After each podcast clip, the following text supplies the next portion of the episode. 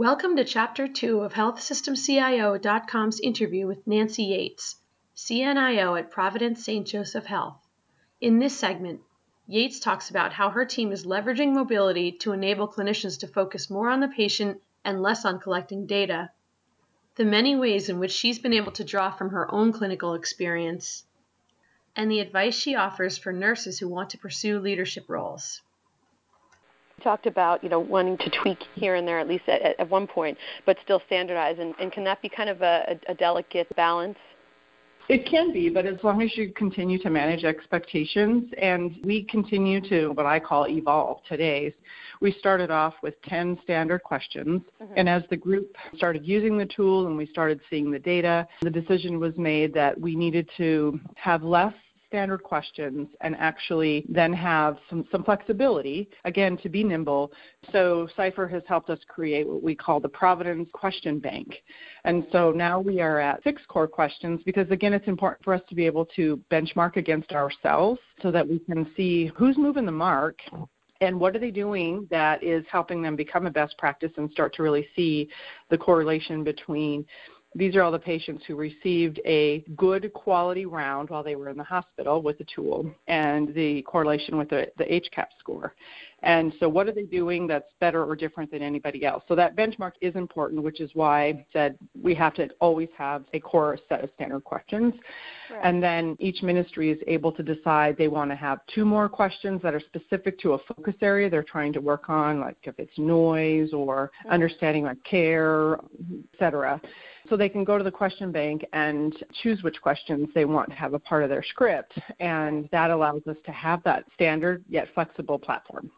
Yeah, and it's it's interesting to me, and I'm sure from your perspective, the, the evolution we've seen in, in the way patient experience is looked at and measured, and I'm sure that really IT adoption has had such a an interesting role in that. Right. Okay, and so you said that there are plans to to roll it out further to some of the the St. Joseph organizations. Right. It is already live, I believe, in five, and we're preparing for two more. Okay. So obviously, there's uh, quite a bit on your plate as far as uh, looking at the EHR migration and then this. And is there anything else that that's really kind of like a key focus for you at this point? Um, well, the other things we're trying to do is really create, you know, a mobility platform for nurses specifically, and obviously the the Orchid tool is one example of that, right? I mean, it demonstrates that you can have a device in your hand and go interact with a patient, capture real-time data, and really be able to drive care improvement. And, and that's, again, the beauty with Orchid is that it provides real-time um, data and information for service recovery. It also allows us to send messages to dietary and housekeeping, et cetera, so that, again, we're constantly real-time helping to improve that care experience. And, and it's efficient. Nobody has to pick up the phone.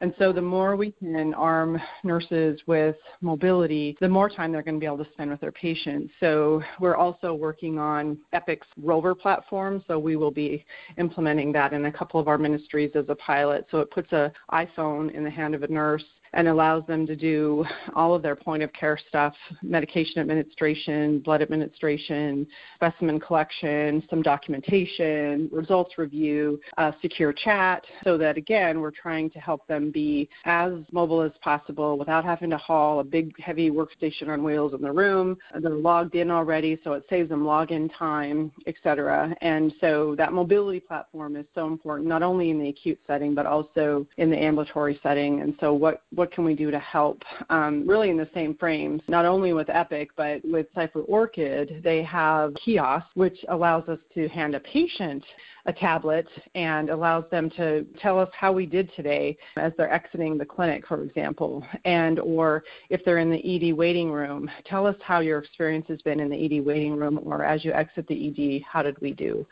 So we're kind of helping take some of the burden off of the clinicians to gather that data, and let's put some of those tools in the hands of our patients and let them tell us um, in real time. And the other piece to patient engagement is Epic's MyChart bedside platform so we have MyChart already deployed in the ambulatory space, and we have millions, you know, I think 2.3 million patients enrolled in MyChart. So now we're starting to bring that into the acute care setting. Uh, and it's a very similar process, meaning y- you give the patient an iPad and it allows them to see who their care team is. It allows them to see what their schedule of the day is. They can see their lab results as they come back. They can message their nurse or their provider um, with non-urgent things.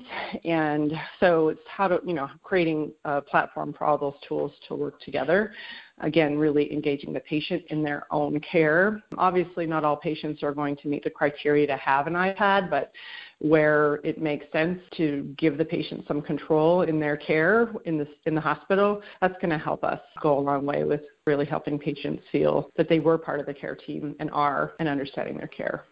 Right. And just kind of looking at the evolution we've seen where uh, obviously in the early years IT systems were viewed as really you know a burden for for nurses for physicians and maybe kind of took them away from the patient or at least that was the perception. And do you think that that we're really starting to see that shift now where more physicians and nurses are starting to be able to leverage IT tools to have more face time with patients or give them the experience that they want I think we're getting closer. We're not there yet, in my opinion. We still have a lot of work to do. And the vendors, especially the EHR vendors, i.e., Epic, still have work to do to help us create more and more efficiency. So let the computer do more work for the physician or the nurse, presenting them with information versus us, the nurse, having to go dig for it. And, you know, having more and more of that learning happening so that we're not having to do the work that the, the computer is. And um, I think you know the tools are evolving and getting there. And you know I think fundamentally, if we took took the EHR away from people today, they would scream and yell and jump up and down. But you know, there's still opportunities to make it better. And part of our challenge is balancing that with what's required of us from a regulatory and payment perspective and what we have to have in, you know, documents. So what can um, the computer do to help automate as much of that as possible so people aren't having to be a burden to the regulatory components of, of what we have to do. So there's still a fine balance there. But I think we're getting there. We're getting closer. Yeah when you think about things like this, I, I, can imagine that you're really able to, to draw from your own experience as, as a nurse and really kind of draw from how these things affected you and, and bring that perspective with you in this role. Absolutely. Yeah, I never lose sight of I was one of those early adopter nurses, so I worked in a hospital that was implementing they used to call clinical documentation systems in the early 90s. And so I was learning how to document in a DOS based system oh, wow on what I called an etch a sketch. It was this little box and it had a stylus, and you had to pick the number um, to describe and assess what you know was going on with your patient. And it was extremely clunky.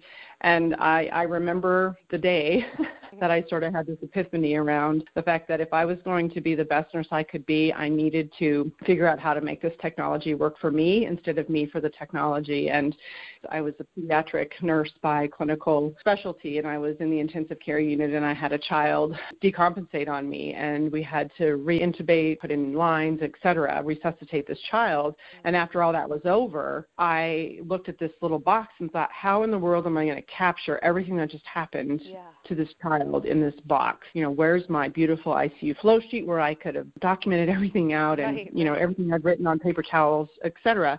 So I called my trusty super user and said, I need you to get up here and help me, otherwise I'm going to throw this thing out the window. I was so frustrated.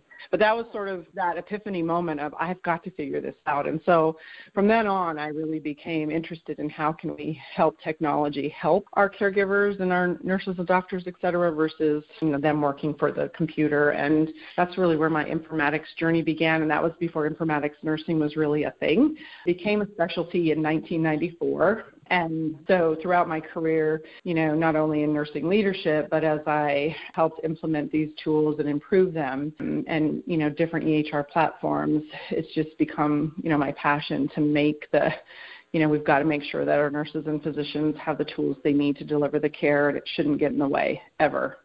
Um, and that's a lofty professional goal, but I'm I'm on the journey, and I I continue to see us get closer and closer, and am committed to being a part of of that success story at the end of the day. Yeah, you've seen it all firsthand from uh, from the etch a sketch to oh, now. Yeah, and implementing you know bad software and the impact mm-hmm. that has on patients and those trying to take care of them, and uh, yeah. yeah, absolutely.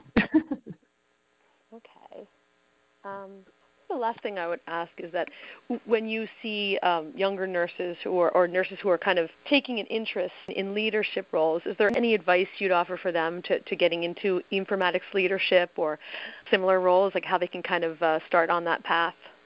So for me, fundamentally, it is make sure that you have some clinical experience because nothing builds credibility faster with those that you're trying to deliver new digital tools to better than someone who's walked in your shoes. Yeah. So making sure that you have a clinical frame of reference and actually use the tools to take care of patients so that you can understand what that means. And if you're one that really is a systems thinker, and that's the beauty of that I love about informatics is it's all about solving problems. So if you like to solve problems and like how um, the tools work, and you want to have an influence over those, then you know informatics is likely your path.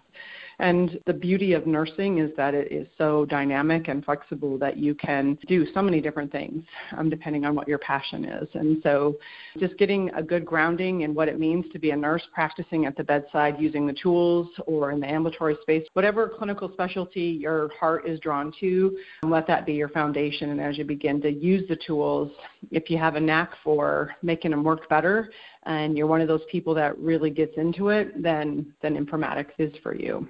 Right. I lecture for senior nursing students at our state university, and oh, uh, okay. You know I always share with them my journey, and I talk to them about how to use the tools to demonstrate their professional practice because that's truly at the end of the day what they're accountable for. And I give them examples of good charting and not so good charting, and encourage them to be a good example of what it means to use the tools correctly and it's always fun to see the different reactions and some of them catch the bug and they graduate get some clinical experience and enroll in a master's program in informatics. And so that's how we also share what informatics is because unfortunately in most of the nursing schools informatics is a very small like two or three pages in one of their books in leadership. Yeah. and so we have some opportunity there to to grow a better foundation in nurses and physicians as well. Like this is a fundamental part of how you practice, and you, you, have to know how to use these tools. It's imperative. It's not an option. So how do we help build that into their their education process so that it's not as difficult when they enter into practice? Right. So you were a really good person to ask that question. All right. Um, I think that that about covers everything I wanted to ask. Um, if I have anything else, I'll follow up if that's okay. But thanks so much for your time. I appreciate it, and I think this will be uh, really, really useful. You bet. Thank you for your time. Sure thing. Thank you for listening to this podcast from healthsystemcio.com. To hear other podcasts, visit our website or subscribe to our account in iTunes at healthsystemcio.com backslash podcast.